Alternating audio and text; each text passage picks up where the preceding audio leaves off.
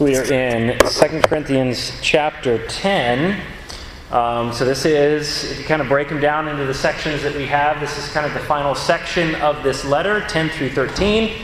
Um, but before we jump into that, uh, I'd love to kind of hear just uh, some of what you all shared about Wednesday. What were some thoughts about? Sounds like you you kind of recapped the whole letter and it talked about different sections. Um, what were some things that, that were particularly helpful for you during the discussion on Wednesday? I've already been told that all the hard questions were saved for me today.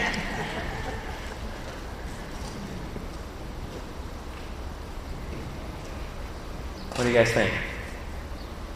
Lisa. Well, it's really stuck with me that Tony's um, outline that he shared with us really stressed that the chapters that involved him talking to the Corinthians about their financial gift, their money gift, um, that it wasn't really about that, that it was, uh, and I loved how the info that Tony shared included um, chapter 12,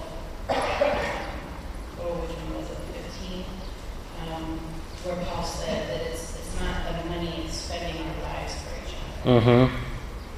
Yeah, I really love that breakdown, Tony. Um, the power of Christianity is not in wonders, but in weakness. And a lot of these uh, come from chapter 12, which we'll get to. Um, the signs of Christianity are not in miracles performed, but in lives changed. The reward of Christianity is not the purse, but the people. It sounds like that's what you were talking about, right? The cost of Christianity is not in monies given, but lives spent when he says in chapter 12 and verse 15, I would most gladly spend and be spent for your souls. Um, and that should be the attitude that we have for, for all of us, right? we we should be willing to use ourselves up uh, for our brothers and sisters. So that when we see a need, whether it's financial, whether it's what, whatever it is, that we would be willing to, to spend ourselves. Yeah, what else?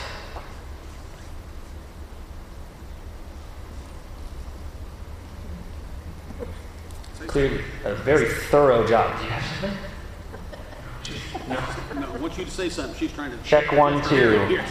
Yep, yep. One, two, one, two. Here I am. Cool. She has my voice inside her head. I'm so sorry about that. Let's go ahead then. Um, if I could have a volunteer to read chapter 10 in its entirety. And we're going to talk about what this section is about and then uh, about this chapter. But before we do that, let's just read the thing in its entirety. So, who would be willing to do that for us? Read chapter 10. Uh, Jesse? Thank you.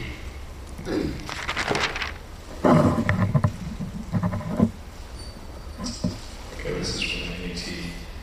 Uh, Now I, Paul, appeal to you personally by the meekness and gentleness of Christ. I, who am meek when present among you, but am full of courage toward you in a way. Now I ask that when I am present, I may not have to be bold with the confidence that I expect I will dare to use against some who consider us to be behaving according to human standards. For though we live as human beings, we do not wage war according to human standards, for the weapons of our warfare are not human weapons, but are made powerful by God for tearing down strongholds. We tear down arguments and every arrogant obstacle that is raised up against the knowledge of God, and we take every thought captive to make it obey Christ. We are also ready to punish every act of disobedience whenever your obedience is complete. You are looking at outward appearances. If anyone is confident that he belongs to Christ, he should reflect on this again. Just as he himself belongs to Christ, so too do we. For if I, for if I boast somewhat more about our authority that the Lord gave us for building you up and not for tearing you down, I will not be ashamed of doing so.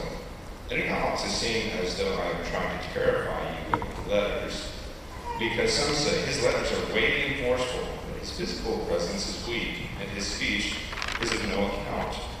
Let such a person consider this. What we say by letters when we are absent, we also are in actions when we are present. For we would not dare to classify or compare ourselves with some of those who recommend themselves. But when they measure themselves by themselves and compare themselves with themselves, they are without understanding. But we will not boast beyond certain limits, but will confine our boasting according to the limits of the work to which God has appointed us, that reaches even as far as you. For we are not overextending ourselves as though we do not reach as far as you, because we were the first to reach as far as you with the gospel about Christ. Nor do we boast beyond certain limits in the work done by others, but we hope that as your faith continues to grow, our work may be greatly expanded among you according to our limits so that we may preach the gospel in the regions that lie beyond you, and not boast of the work already done in another person's area. But the one who boasts must boast in the Lord. For it is not the person who commends himself who is approved, but the person the Lord commends. Thank you, Jesse. So, chapters 10, 11, and 12, if you were to kind of summarize what this section is dealing with, what, what's its main theme and, and purpose, what would you say? Paul's authority and apostleship. Paul's authority and apostleship. Okay? And, and we've talked about this quite a bit. Why finish his letter this way? Because Paul just really wants people to know how awesome, how important he is. Bob?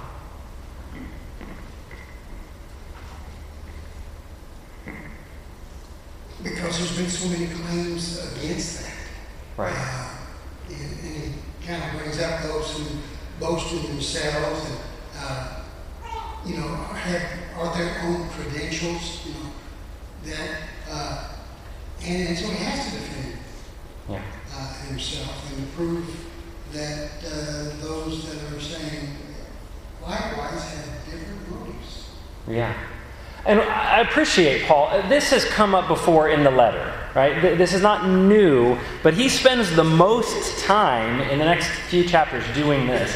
Uh, If it were me, I would probably say, if, if people were attacking, you know, attacking me personally, making claims that I knew were not true about me, that's probably what I would spend the first part of the letter on. I'm going to defend myself. How dare you? Let me tell you all the reasons why I've got the authority. I would start the letter with that, but that's not really what Paul has done. I mean, Paul just got finished with this really encouraging section where, yeah, he's got to address the fact that they're, they're slacking off on something they had promised to do, but throughout it, he's saying, I've got great confidence in you.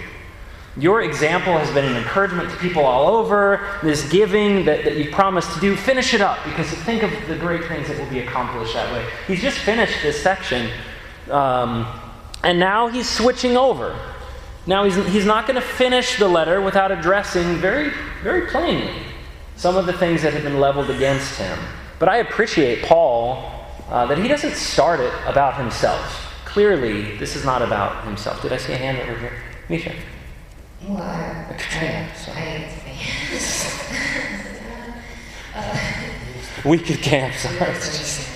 um, no, I, I agree. I, I think that's the beauty of the way he addresses it. Is he puts God first where Yeah. he should be, and then he says, "Oh, by the way, since you're being silly, let me go ahead and let God prove who I am." Yeah. Um, and it, that would be stark contrast to the people that he's defending himself against that are boasting by themselves. Right.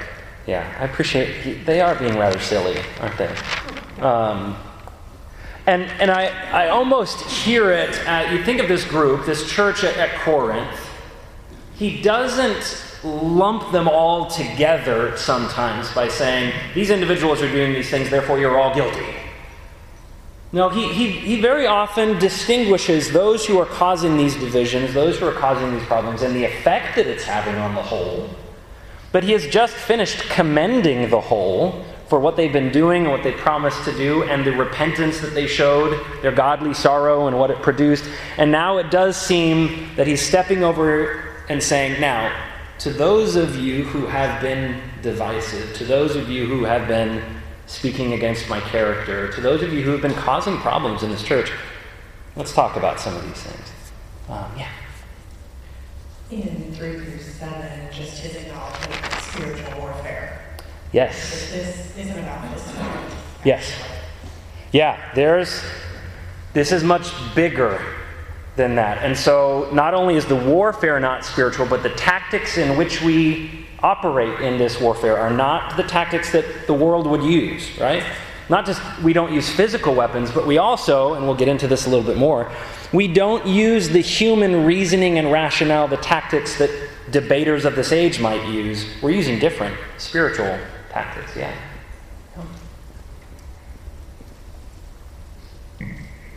I guess my favorite verse in this whole thing, it's both sides of it, depends on is eight. He said, For even if I go somewhat further about our authority, which the Lord gave for building you up and not tearing you down.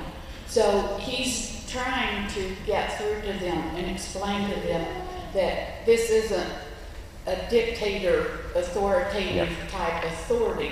It's the authority for us to, it, what we're saying to you is meant to build you up, not tear you down. Yeah. And if every one of us could do that, as, if we could keep that verse in mind every time we talk to somebody or confront somebody to build them up and not tear them down, we would tell them the truth, but it would be in the sense of, you need this to build your life. Yeah. Absolutely. And that is the sign of a good leader.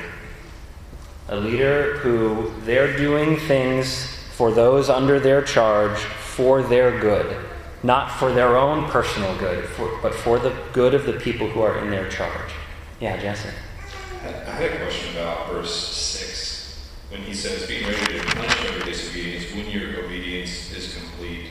The way that I read that, I don't know if it's accurate, but it seems like he's waiting really to punish until it's only absolutely necessary. Is that what other people are, are getting from this? Why he adds that caveat, or is there something else to think about? Yes, and I, I'm obviously uh, would would love to hear others' thoughts um, from from my reading and, and from those that have written about this.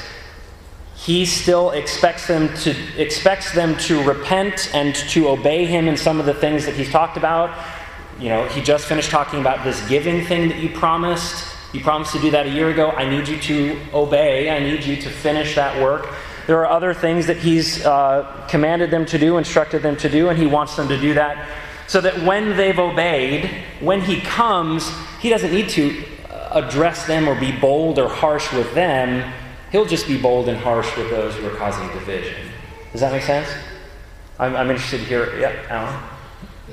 Verse 4 talks about tearing down of strongholds. Yes. You know, we have strongholds in our lives. Well, those are our mental mindsets that hinder the proclamation of the gospel or the furtherance of the gospel. So what he's saying is we, we must tear down these strongholds, these preconceived ideas, these mental blocks, and focus on what is important. And uh, you can talk about what the strongholds are. What are they in our lives? What are some of those things? They're almost idolatrous. You know, what are the strongholds of our lives that are keeping us from being all we can be for God? Absolutely. And let's, let's definitely talk about that. Tony? Yeah, so when we talked about the, uh, being punished, being ready to punish disobedience, whether it's Paul or God that is going to be doing that, and when their obedience is fulfilled, that Paul doesn't have to go and do that. They will do it themselves. That they will rid themselves of this plague, basically. Yes. By fulfilling the things that he has told them to do. And so Yeah. it'll, it'll right itself once they finally start doing what Paul's directing them to do in the first book. Right. Yeah, exactly right. So in, in 1 Corinthians, uh, there's a man who's living in adultery, and Paul doesn't say, I'm going to come in there and get him out of there.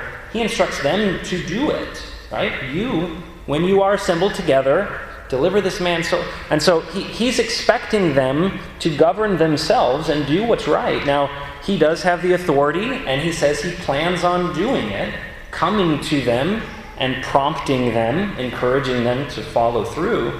Um, but yes, he absolutely wants them. Look, recognize the plague that is among you. These divisive teachers are not only discounting Paul's authority, but they are teaching things contrary to Christ. In chapter 11, he calls it a different Jesus, a different spirit, and a different gospel. And he said, You, you guys can't let these people keep doing that.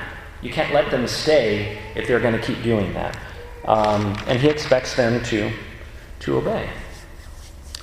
Let's kind of go back at, at, at the beginning. Let's take the first six verses. Um, what was Paul trying to help the Corinthians avoid? And we've talked about it a little bit. What's he trying to help them avoid? And how can they accomplish this? What does Paul not want to see happen? Bob.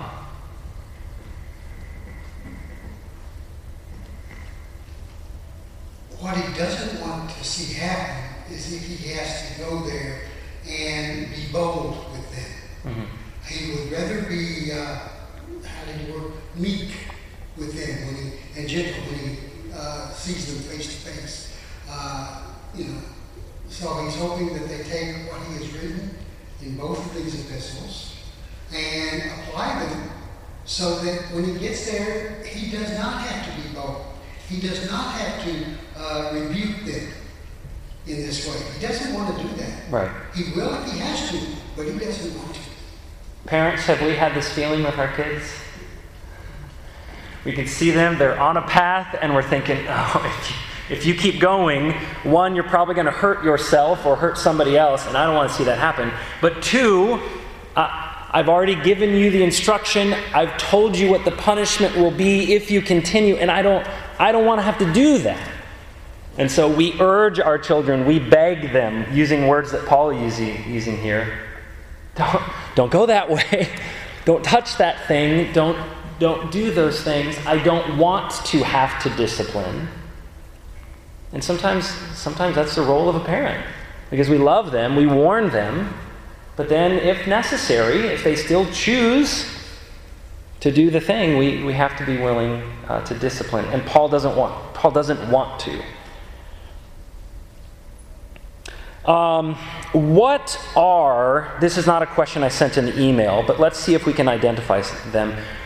He gets pretty specific about some of the things that have been leveled against him in this chapter. He, he actually quotes one, maybe even two, of the things that they're saying about him. And, and, and they're in these first six verses. What are some of the things that have been leveled against Paul? Criticism.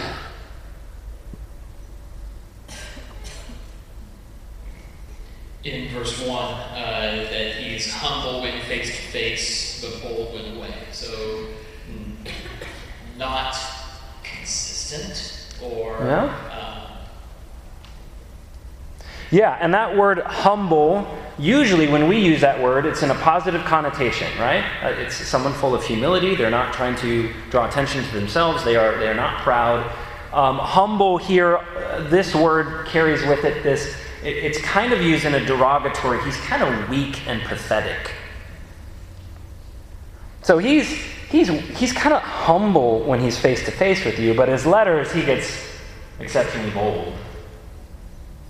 Have we encountered people like that? Sometimes we've been people like that. Face to face with you, I'm, I'm, I'm not going to be very aggressive or bold, but on social media, I'm going to let you have it. Or in a text message, right?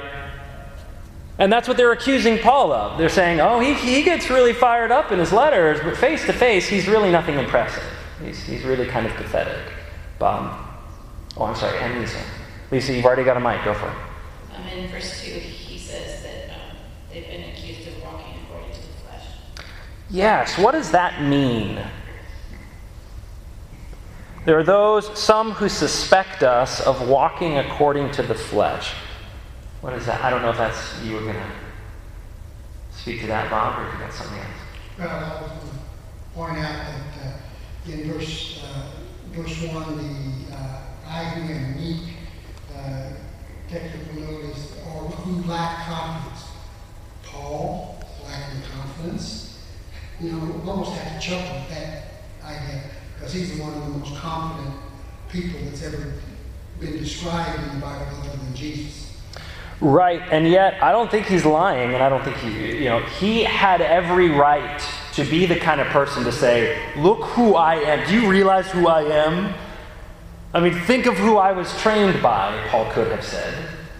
I was a Pharisee among Pharisees. Listen, listen to. And yet, we, we know that was not his style.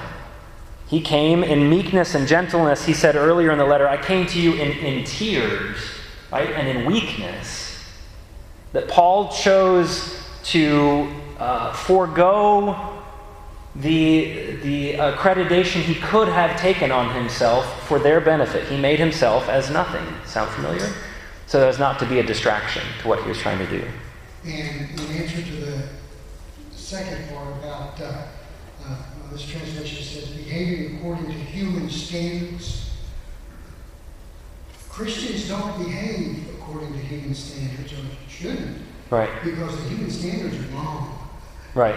And, and so that's why that's being charged against Paul, uh, along with all the false things that are being said. I don't think there's any ground to his doing stuff by human standards because it's completely contrary to human standards. His life and, and the teaching that he brings brought uh, concerning Jesus Christ. Yeah. Uh, he kind of puts that out there in verse 2, and it, it's almost like, yeah, okay, I'll wear that. I'll wear that badge. All right, I don't operate. I don't operate uh, the way that the world operates. And I'm, I'm glad to say that. Yeah.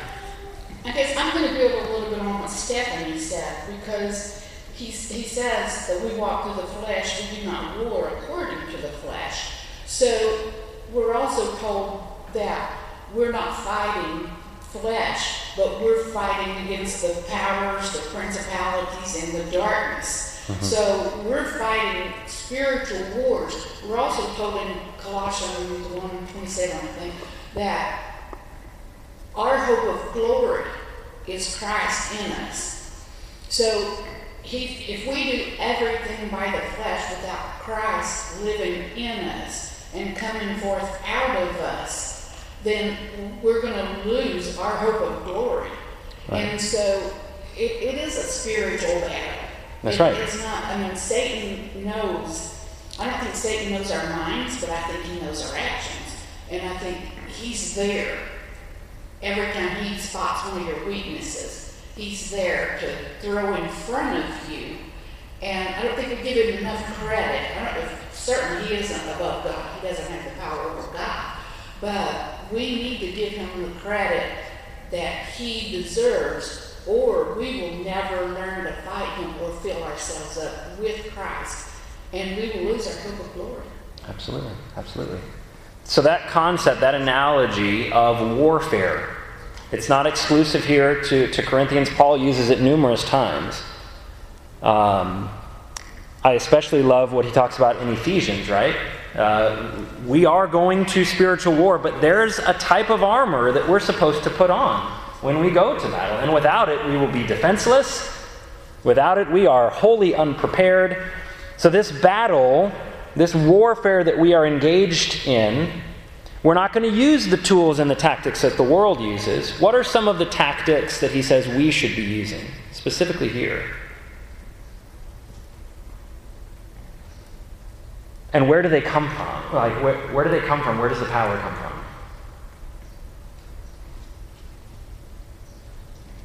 Alan, behind you, and then Micah.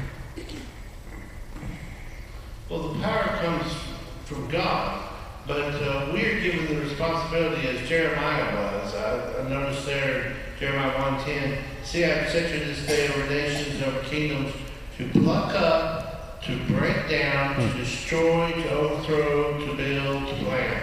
The spoken word can do that. It can build, it can plant, it can pluck up, it can break down, and that is our responsibility. And we're not to start seeing ourselves or others as, you know, highfalutin or something, and, and, you know, we are to simply be bold and break these things down. Yeah, absolutely. Micah? No? All right. So what does that what does that mean? Let's let's go into that a little bit. Verse 4. We have divine power. You're absolutely right. The power's not mine, the power's not yours, it's God's. And He's given it to us, He's put it inside of us. right? We are bearing the banner of Christ, and it's in order to destroy strongholds. Verse 5 to destroy arguments and every lofty opinion raised against the knowledge of God, and take every thought captive to obey Christ. Let's dive into that a little bit, but before we do, I think we got, yep. So, um, what's the name of the? Every, every moment.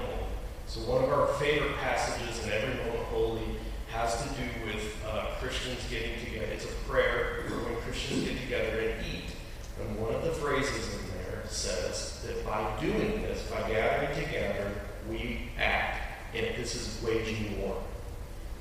The point of that is that the way that God wages war is through peace and patience and kindness and love and brotherly kindness. Like, so that the human standard is to go yell at people. The godly standard is to make a compelling line.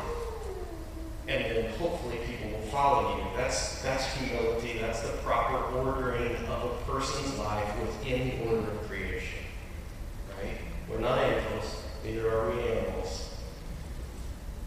So I always wonder when Paul says, don't be come in boldness. Paul's boldness in the past was getting beat up because he lived a compelling life. And I'm wondering if he's asking them, hey, don't make me come to eat in front of you guys. I've, I've lived that out. I've had plenty of that. We think, we tend to think that Paul's going to go yell at them. And the problem with that is that you never, you will never move an animal by screaming at it. That you lead animals by, by, by making a compelling path and they follow you. Um, and so it puts a different tone to me as to like what Paul's asking. Don't make me get beat up because you guys can't follow Christ. Yeah, I, I think certainly Paul instructed through his own life. Uh, his own example was a testament and, and called people out what he allowed to happen to him. Um, but I also see I also see Paul in his evangelistic efforts when he encountered people like Bar Jesus, someone who was directly in opposition to the spreading of the gospel. And, and Paul minces no words with that man. In fact, he even calls down upon him that blindness, blindness should strike him because he is in, in opposition to the spread of the gospel. Um, I see Jesus flipping tables, and I see Jesus talking to the Pharisees in a bold kind of way. But we also know who Jesus was. Jesus was a person of love and grace and peace. And he spoke that way. Even, even when harsh words needed to be used, love was at the forefront of that. It was behind it, it was motivating it. Um, I don't necessarily read that Paul was planning to come and yell at them, but Paul, Paul very clearly says um, in, ver- in chapter 13, this is the third time I'm coming to you. Every charge must be established by the evidence of two or three witnesses. I warned those who sinned before and all the others, and I warned them now while absent, as I did when present on my second visit, that if I come again, I will not spare them. Since you seek proof that Christ is speaking in me, he is not weak in dealing with you, but he's powerful among you. Uh, I, don't, I don't see Paul coming in hate or in aggression. I see Paul coming in love, but speaking the truth. And sometimes the truth steps on our toes. Sometimes the truth is hard to hear. Um, but the truth also sometimes needs to, con- needs to confront evil for what it is and sin for what it is. And that's, that's what he, he's recognizing in, in these individuals. Um, I'm sorry, yes? Um, Alan's talking about um, every word, um, him being in Christ and, and speaking every word. But in verse 5, it's about every thought we have to bring captive. Yes. And we can't be speaking one thing and thinking something else. Mm-hmm. We have to bring every thought in captivity Yes. in God. Yes, he says, yeah, take every thought captive in order to, to obey Christ. Right? I can't truly show love towards someone if I'm not thinking loving thoughts towards someone. If there's bitterness in there, I'm not really going to manifest the, the fruit of the Spirit of love towards that person. So I've, I've got to take those thoughts captive. It, again, it's more warfare analogy here, right? I'm going to take them captive. They are now under my control. And we know that we do that through the power of Christ, through the Holy Spirit that's in us, so that those things would then motivate how I treat other people. Yes, sir. It seems to me that, uh, I mean, from the discussion, it's made me think of this, is that the war that's going on that Paul is describing is, this is in each of us. And it's not just what you say, but how you say it, Mm-hmm. with the manner in which you're saying it. And Paul had wrestled with that and said it in a very loving way, and that he was being attacked. Does that Mhm. make sense? Yeah.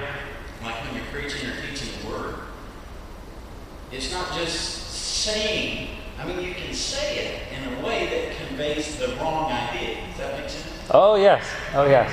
And, you know, I'll be the first to admit that I don't do that perfectly.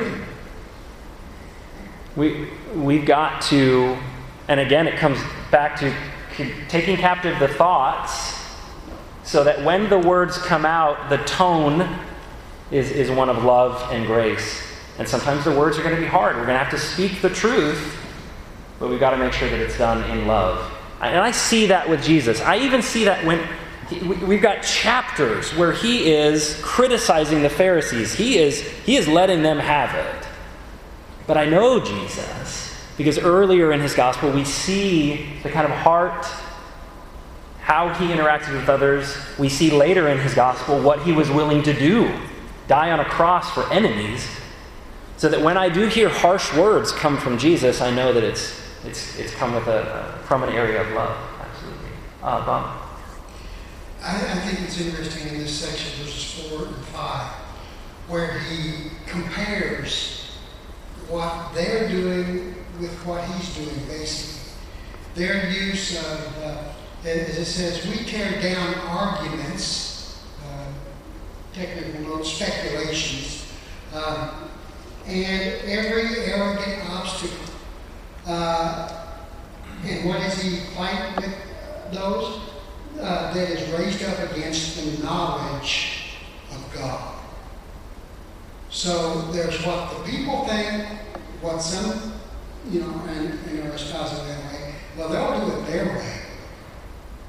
And Paul said, no, we do it God's way. Mm-hmm. We do it Christ's way. That's what we're battling against. The notion that there's another way. The notion that it should be done some different way. Paul says, no. We do it according to the knowledge of God. That's our warfare. Mm-hmm. We don't have uh, spears and swords and, and any of that. What do we have? What's God given us? Words. That's right. So we tear down arguments, we discuss them, we, we then push them aside and keep what is right according to God's knowledge. Right. And I don't use my own words to do that. And I don't use words written by other humans to do that. Um, we finished up the book of Acts with our kids last night. And uh, so Paul has finally arrived in Rome. He's uh, granted some freedom. And uh, he, he invites all the kind of Jews in that area to come. And in verse 23 of Acts 28, it says, When they came in great numbers from morning till evening, and Avery kind of went, Oh, did they eat?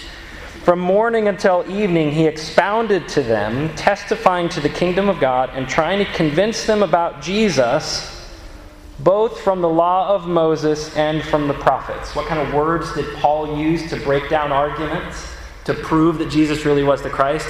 He went to the words of God. And he said, Look, it's here.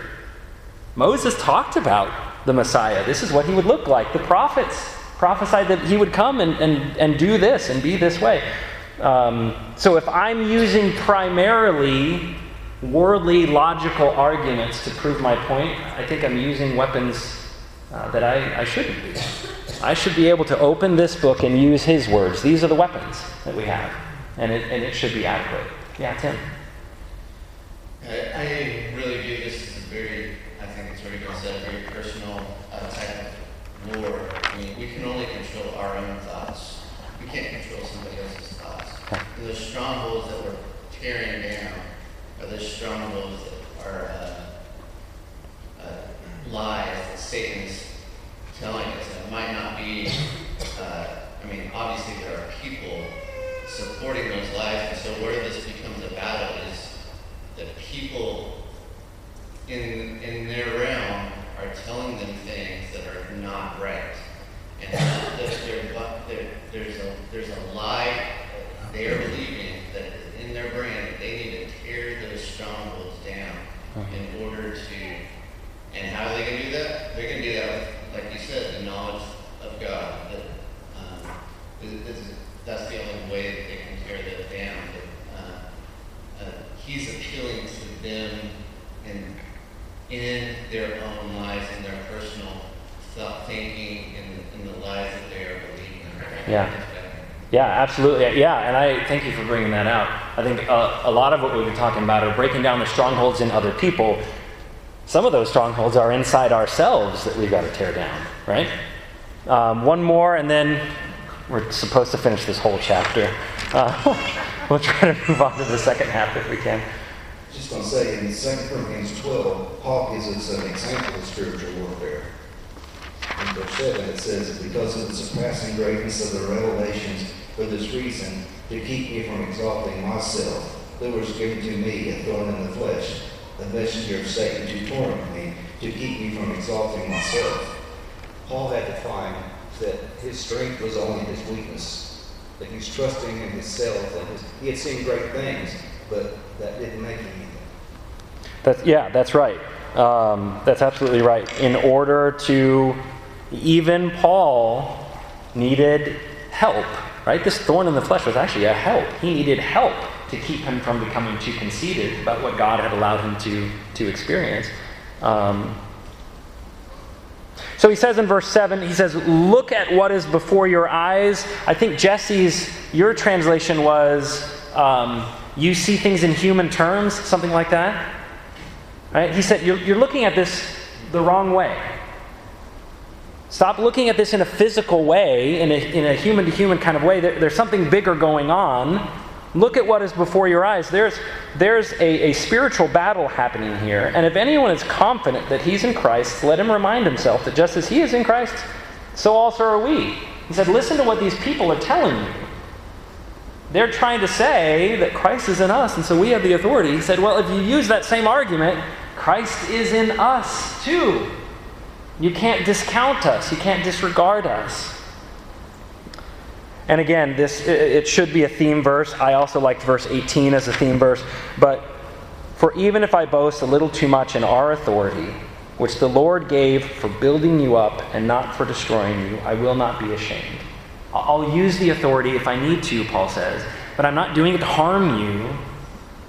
I'm not doing it to harm you. I'm doing it to, to build you up.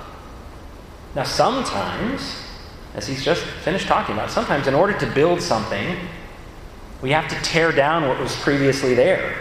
We have to clear away that foundation. We've built our lives on something that, that isn't true. We've got to tear that down. And so uh, we can allow God to build something in us. Did I see a hand? Micah? Yeah, the idea of, of waging this spiritual warfare with love, the love of Jesus. Um, we've already mentioned that it's, it starts with ourself. Uh, I can't hold down strongholds of the world or of my neighbor or of my brother if I still have strongholds in, in myself. It, it's the whole log and yep. speck uh, yep. idea. Uh, so when we talk about the idea of how we are we're working together and stirring one another up in meekness, as he says in verse 1. Um, meekness doesn't mean that you're avoiding the confrontation, but it also doesn't mean that you're on a witch hunt, seeking it out right. and, and, and, and going on full out attack. And so, um, to, to the point that you were just making, Um, what we see Paul doing here is, is really the same as what Jesus did. He, uh, not to destroy, but to build up. But you can't build up without removing sin. Mhm. I I can't, I cannot grow as a Christian with sin. It, it's, it's the, it's the little level, and, and that's just going to ruin me as, as a whole. Yeah. Yeah, the seed cannot germinate until we remove the weeds, right? There's so many different analogies that, that even Jesus himself used. Um, yep. In verse 6, when he says, whenever your obedience is fulfilled, then he goes, you are looking at things as they are outwardly. So I think when he- he's saying that you have reached your capacity of faith outwardly, now we have to go inwardly. And so, because down in 15, he says, uh, not boasting beyond our measure in other men's labors, but having the hope that as your faith grows. So there's a point where you reach your capacity with your physical outward thinking, and then he's pushing them on to grow their faith inwardly. It, it, because that's where we all start. I Mhm. mean, you do start out with the physical, fleshly thoughts. It's like, I don't want to do that anymore. I want forgiveness for that. But then it has to grow to, I want to be like Christ. So the image of Christ has to be starting to come forward within us. Yeah. And, and I think he's saying, you've reached your capacity. Now we need to push you on to the inward man. Yes, and I appreciate that. So I appreciate the transition. Let's at least try to do 12 through 18 uh, because there's a reason why. There's a reason why he wants their faith to grow. So let's talk about 12 through 18. What does Paul claim to have that those opposed to him do not have? He uses this phrase several different times here. What does he say they, they have? Bob? Well, I, I was going to point out that are they they weren't uh, saying things about what he was saying. That's not what they were fighting against. What he had to say, it was more his appearance. oh, maybe he's a little bit too harsh there. Ah, yes. Uh, you know, they're, they're criticizing his method and, and what he looked like. Yes. They weren't hearing the message at all. Yes. Thank you for bringing that point up. Uh, I'll, I'll just make this comment about that. Thank you. Um, one of the tactics used most often by these divisive individuals in this letter are personal attacks against Paul. Notice that Paul rarely addresses any specific false teaching, at least here, but he has to primarily deal with their attitudes of superiority, self promotion, disrespect of those that God has placed in authority, and personal attacks against God's minister, in this case, Paul. They look down on his presentation style and countenance. If we can look beyond the bluster and the volume, it is typically those that resort primarily to personal attacks that have the weakest argument. So if you, if you can listen to those who are being divisive and listen to those who are countering God's message, if they aren't really arguing against the substance of the thing, but they are primarily just talking about the individual presenting, they, they, they have the weakest argument. Neither should that be a tactic that we use. If I disagree with someone, I should not make it about them. Right? You spoke this way and you act this way. And no, let, let's talk about the substance of, of what's being taught. And, and so Paul is constantly having to, to counter these, these personal attacks. The truth can stand up against scrutiny, scrutiny without having to resort to these types of tactics. Let's not do that to each other. I've been guilty of that, certainly. It's, it's something I, I, I believe it's safe to say we all struggle with. Those, those aren't spiritual warfare tactics that, that Christians are called to use. Uh, yeah.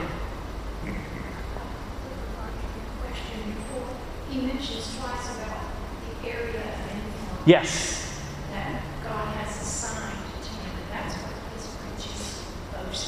Yes, thank you for that. So in verses 12 through 18, some will say sphere of influence or area of influence.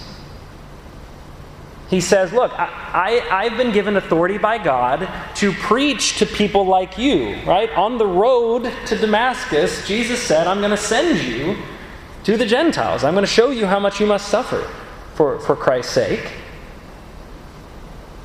He says in verse 13, We will not boast beyond our limits, but will boast only with regard to the area of influence God assigned to us, to reach even to you. Remember, Corinthians? You're there as a church because you were part of the area of influence God gave to me. So I came to you and I presented the gospel.